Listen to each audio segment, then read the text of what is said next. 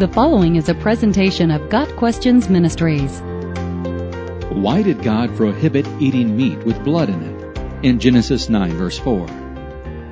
In Genesis chapter 9, Noah receives a covenant from the Lord. Part of the covenant removed the prior restrictions against eating meat, allowing Noah and his family to kill animals for food.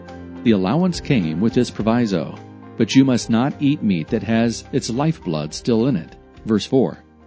One reason God prohibited the consumption of animal blood in the Old Testament was to teach respect for the sacredness of life. Blood is viewed as a symbol of life throughout the Bible.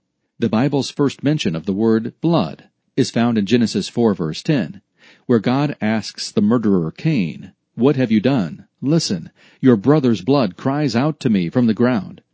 The shedding of blood represents the loss of life.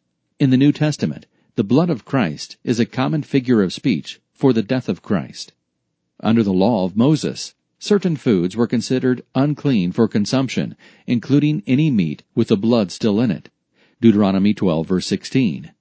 The early church urged Gentile believers to abstain from eating bloody meat in order not to offend their Jewish brothers and to distance themselves from the practices of the pagans.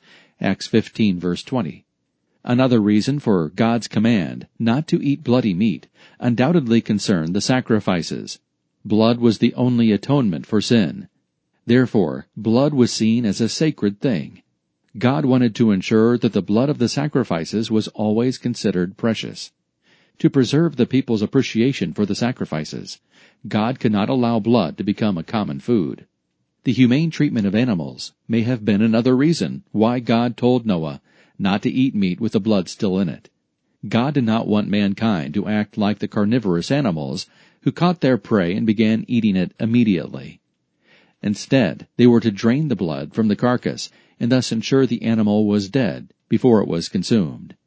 Further, some have suggested God may have given this command for health reasons. Blood present in meat means it is not fully cooked, and eating uncooked meat can lead to disease or sickness.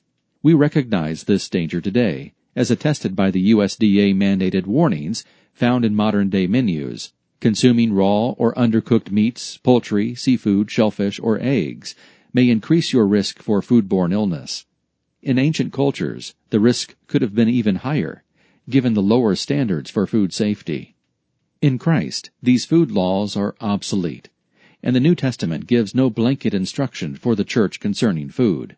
Romans 14 verses 1 through 4 teaches, Accept the one whose faith is weak, without quarreling over disputable matters. One person's faith allows them to eat anything, but another, whose faith is weak, eats only vegetables. The one who eats everything must not treat with contempt the one who does not. And the one who does not eat everything must not judge the one who does, for God has accepted them. Who are you to judge someone else's servant? Scripture allows the Christian to have individual freedom regarding the consumption of meat and how it's cooked. In summary, God forbade eating bloody meat in the Noahic covenant and in the law of Moses. Both spiritual and physical reasons were likely behind this prohibition. In Christ, we have freedom of choice in this matter. However, as with all Christian freedom, we are to use self-restraint to avoid hurting another believer. Ultimately, eating anything should be done to the glory of God. Got Questions Ministry seeks to glorify the Lord Jesus Christ by providing biblical answers to today's questions. Online at GotQuestions.org.